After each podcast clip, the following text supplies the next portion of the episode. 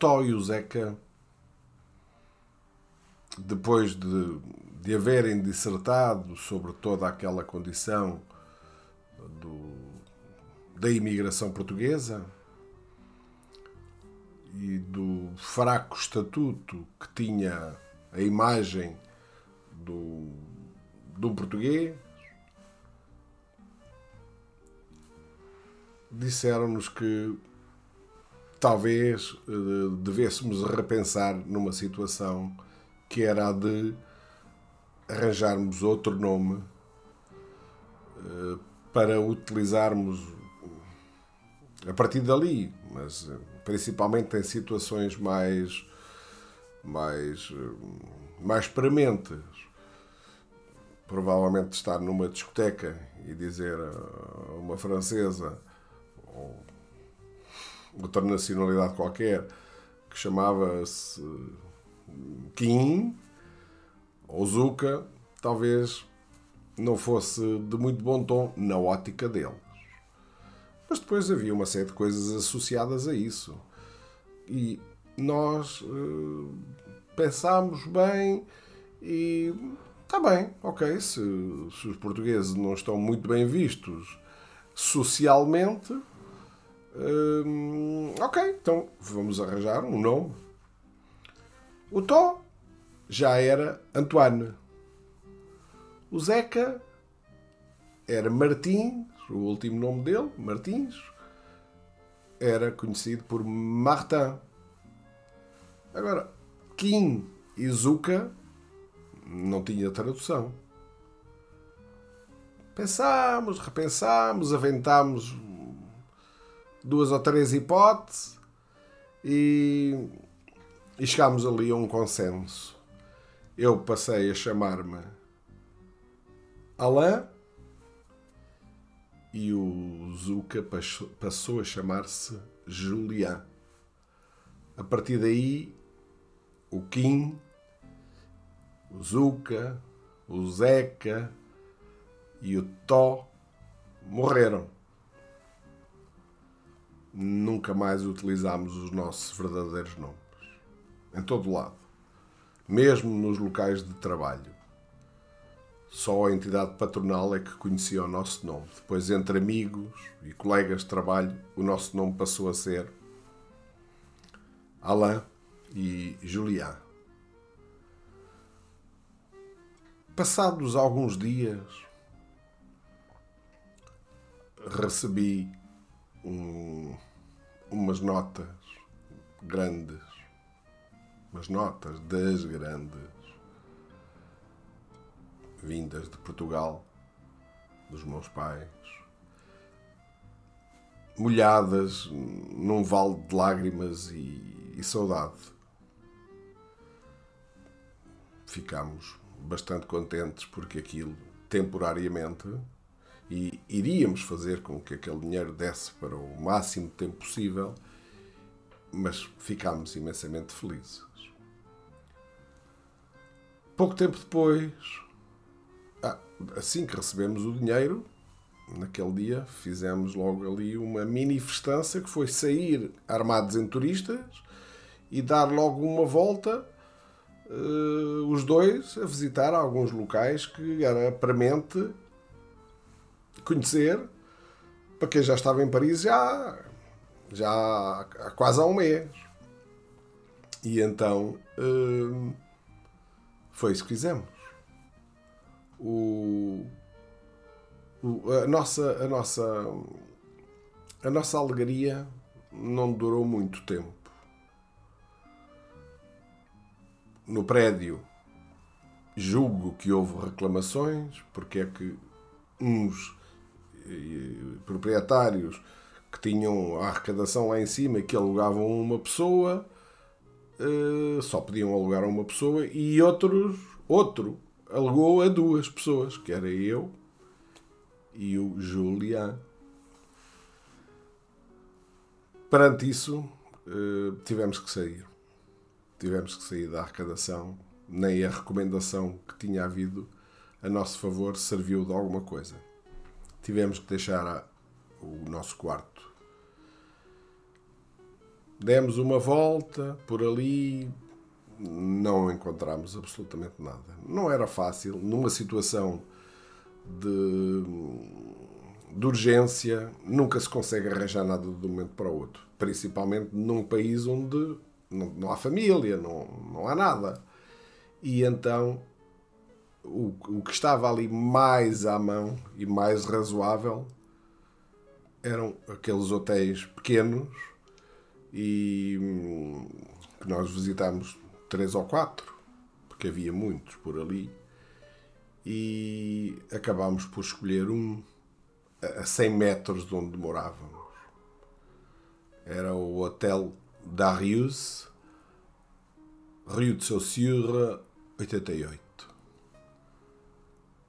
Esse hotel já não existe.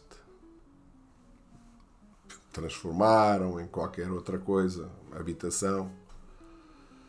E já não existe o hotel. Mas ele existe na minha memória. E então, 17 euros, 17 francos, naquela altura estava muito longe do euro. 17 francos por dia, um quarto de 15 metros, com um lavatório e um bidé. Água quente e fria. Um luxo. Este é que era um luxo.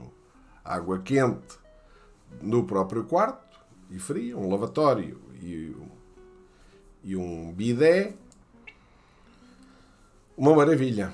Devo dizer que nós utilizávamos o bidé, abríamos a torneira de água quente, metíamos lá uma lata de, de comida já feita, feijoada, havia várias, mas hum, a nossa preferida, aquela que, que era a mais substancial, era o cassoulet, portanto, a feijoada, no fundo e nós punhamos ali a água, a água quente, punhamos a ferver, não é? Até a água sair o mais quente possível, punhamos o, o tampão, metíamos a lata lá dentro, depois, passado um bocado, tirávamos aquela água, punhamos outra vez mais água quente e finalmente conseguíamos abrir a lata e comer o que lá estava, porque aquilo não se conseguia comer frio, porque era, tinha muita gordura.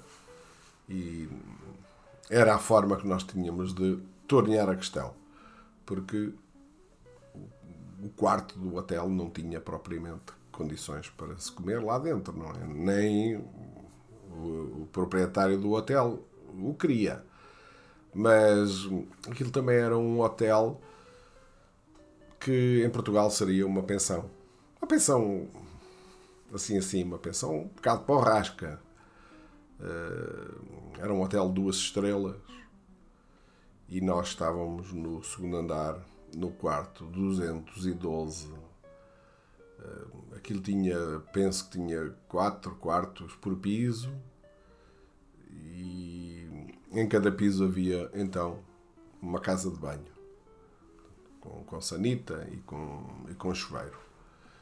E pronto, passou a ser o Hotel Darius a nossa nova residência. O, os tempos eh, inicialmente foram foram um bocadinho facilitados porque havia eh, dinheiro fresco e a nossa alegria era relativa porque eh, sabíamos que aquele dinheiro não ia durar para sempre mas era um dinheiro razoável, o dinheiro que eu tinha recebido.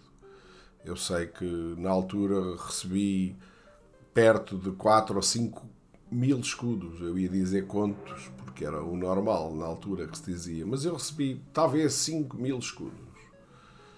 Se eu tinha saído de Portugal com 3 e o, e o Julian com 1800 ou 1200, 1800 penso, 5 mil escudos dariam para algum tempo. Mas a pagar 17 uh, francos por dia havia que ter ali algum cuidado. Fora as extravagâncias que, entretanto, nós. Lembro-me que esporadicamente íamos comer a um self-service. Frango com batatas fritas, por exemplo. Que eu gostava muito de, de, de, desse prato. Era o mais barato, mas era também dos que eu mais gostava. E ali fomos vivendo naquele idílio poucos dias depois de estarmos no, no hotel, o Martin diz-nos que vou-vos levar a uma boate, uma discoteca, onde ele ia regularmente. A discoteca chamava-se Touquet. O Touquet ficava é, para nós era só subir a Avenue Vagrand, que é uma das ruas perpendiculares que saem da, do, da Estrela, portanto, de Etoile. É uma das, daquelas ruas que saem, das 12 ruas que dali saem. Só, era só subirmos essa, essa Avenue Vagrand e depois descer. Chegávamos ao, ao Arco do Triunfo e depois era só descer os Campos Elíseos e o Tuquê ficavam um pouco antes do fundo dos Campos Elíseos, da Concórdia, da Concórdia. E ficava ali do lado esquerdo, era o rond-point de Champs-Élysées. Foi, foi uma, uma impressão, uma primeira impressão muito boa. Ali tentámos logo naquela semi-escuridão, uh, tentámos ver o máximo que os nossos olhos conseguiam abranger. Não era muito fácil uh, analisar os rostos, porque o fumo e as movimentações dos jovens por todo o lado uh, faziam-nos apenas imaginar a volumetria dos corpos, o álcool e os cigarros. Nessa primeira noite aconteceu uma história que foi a minha primeira aventura amorosa em França. Acho que vou contar essa história um outro dia, brevemente. Mas uh, agora nós tínhamos que, que decidir muita coisa. Uh, o Zuka, o Julian, o Julian é que agora passado 52 anos já não se consegue associar os nomes, mas naquela altura da nossa cabeça desapareceu o nome, os nossos nomes de cá. É incrível. Em tão pouco tempo, porque as pessoas que íamos conhecendo e que nos perguntavam como é que nos chamávamos, nós uh, dizíamos, eu dizia, uh, je m'appelle Alain, e o, o meu amigo fazia a mesma coisa o meu amigo Julián. Houve uma situação caricata com, com isto, porque eu, eu disse: bem, o problema é se, se me perguntarem qual é a minha nacionalidade, o que é que eu digo? E ele disse: pois, português não convém que, que digas que és.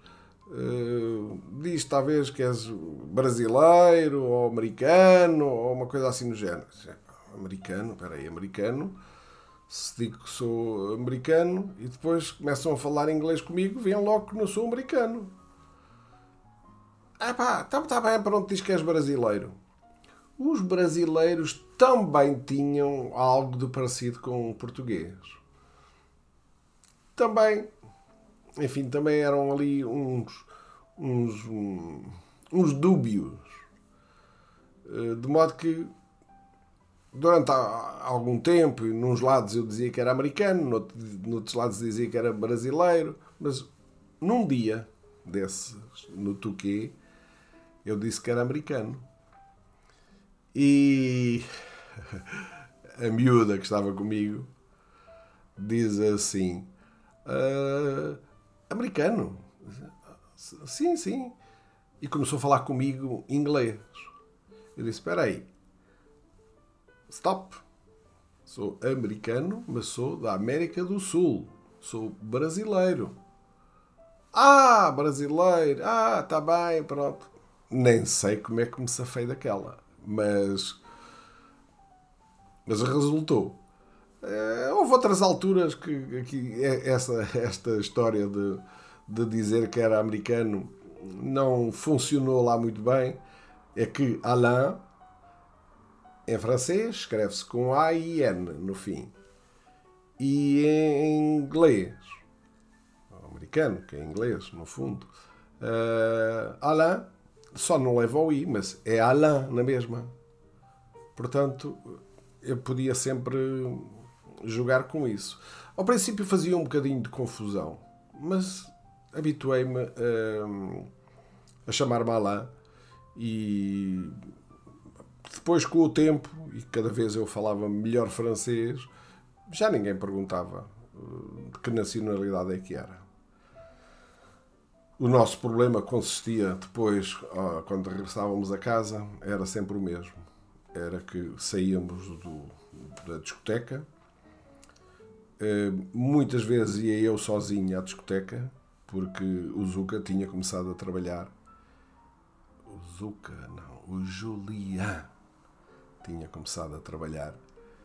E, portanto, ele não podia ir. Ele trabalhava de noite e não podia ir esporadicamente. Eh, havia altura em que a sua folga calhava um fim de semana e ele, e ele ia connosco. O que quer dizer que não vivemos propriamente os dois as mesmas aventuras.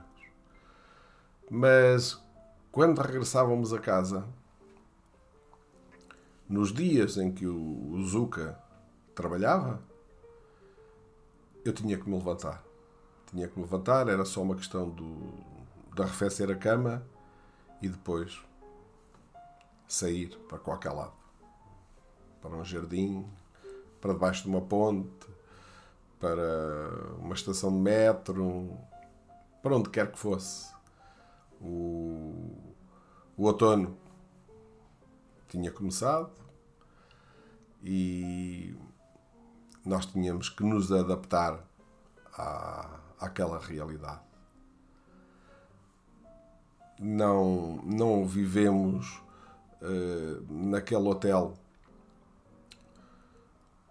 com a alegria que, que podia uh, que podia que podíamos sentir por estar num hotel porque tudo nos era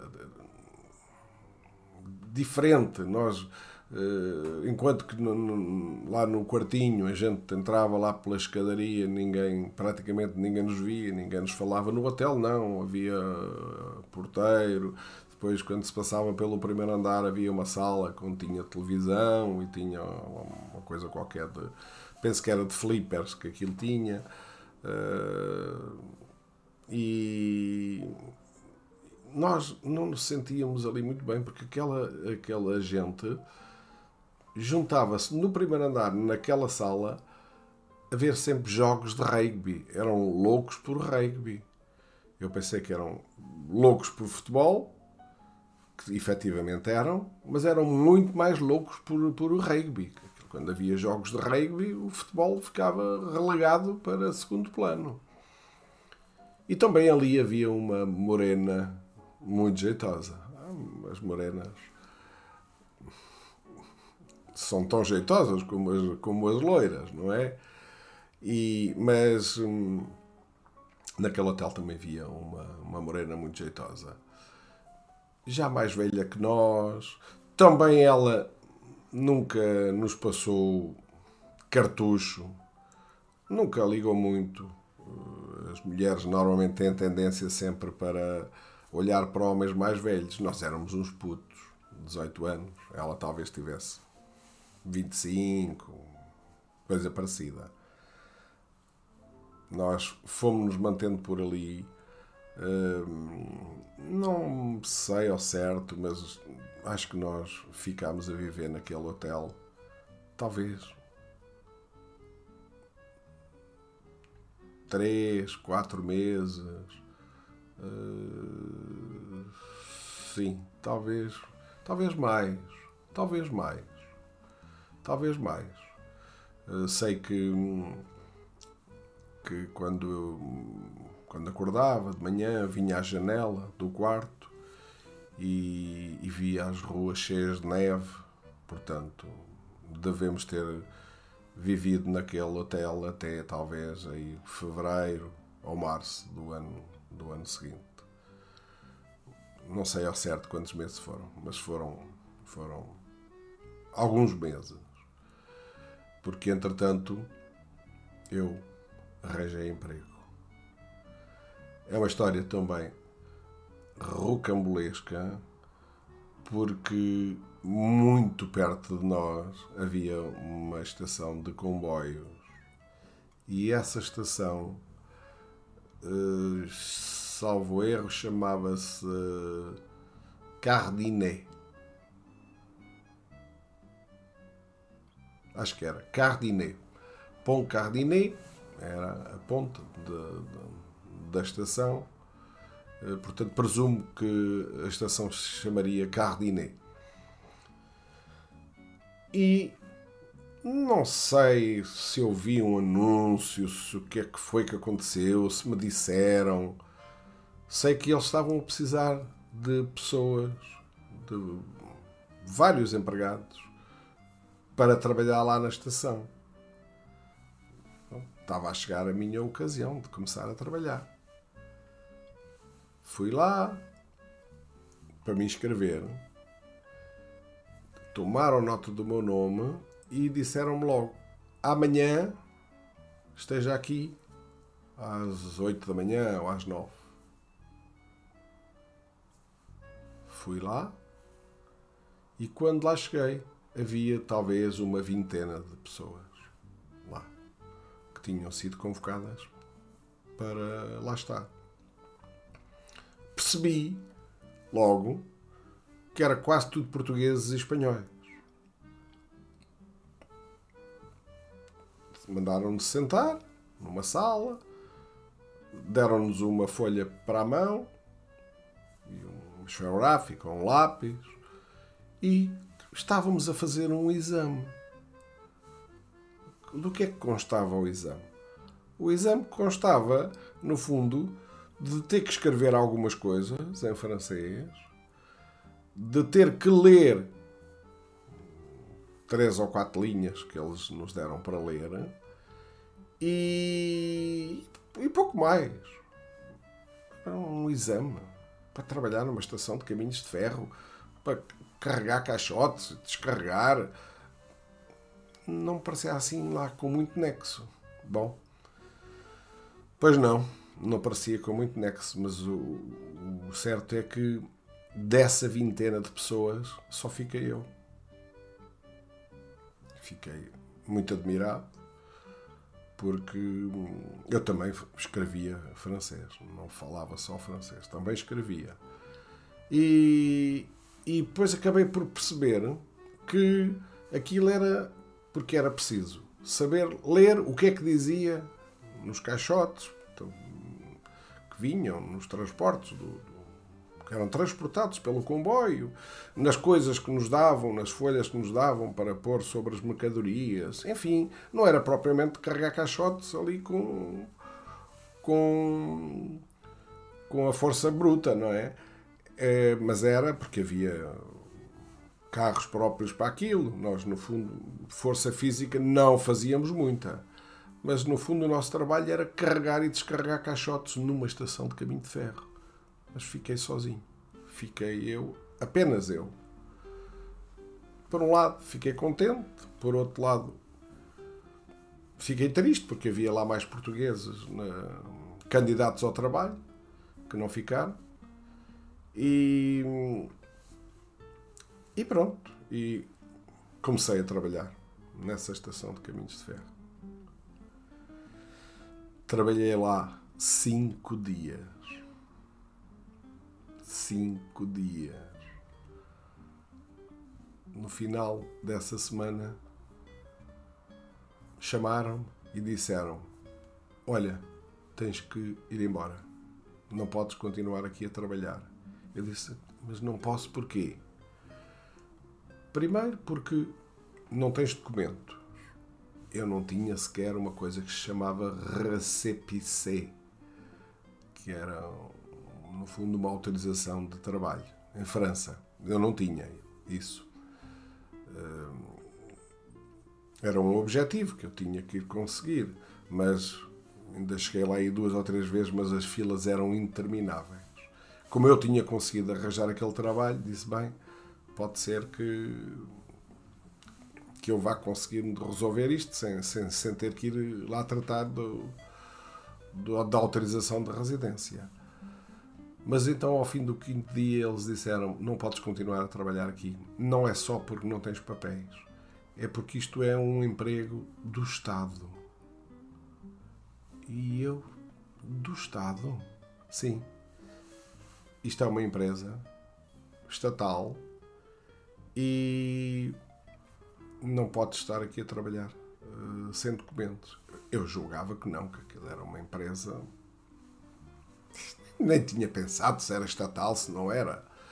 Uh, mas então fui despedido, não por incompatibilidade com os meus serviços, que presumo não foram maus, mas sim porque tinha passado a ser empregado do Estado incrível. Cada vez que penso nisto, como é que é possível uma pessoa ser admitido a trabalhar no Estado sem nunca, uh, nunca ter tido documentos nem nada? Fui,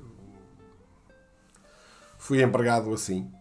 Pagaram-me os cinco dias, não me deram qualquer indenização de mais um dia, menos um dia. Pagaram-me os cinco dias e Bem, se por nós, se nós por um lado uh, estávamos a subir de estatuto, porque o Julian já trabalhava e eu tinha acabado de arranjar emprego, subimos de estatuto, descemos na desgraça.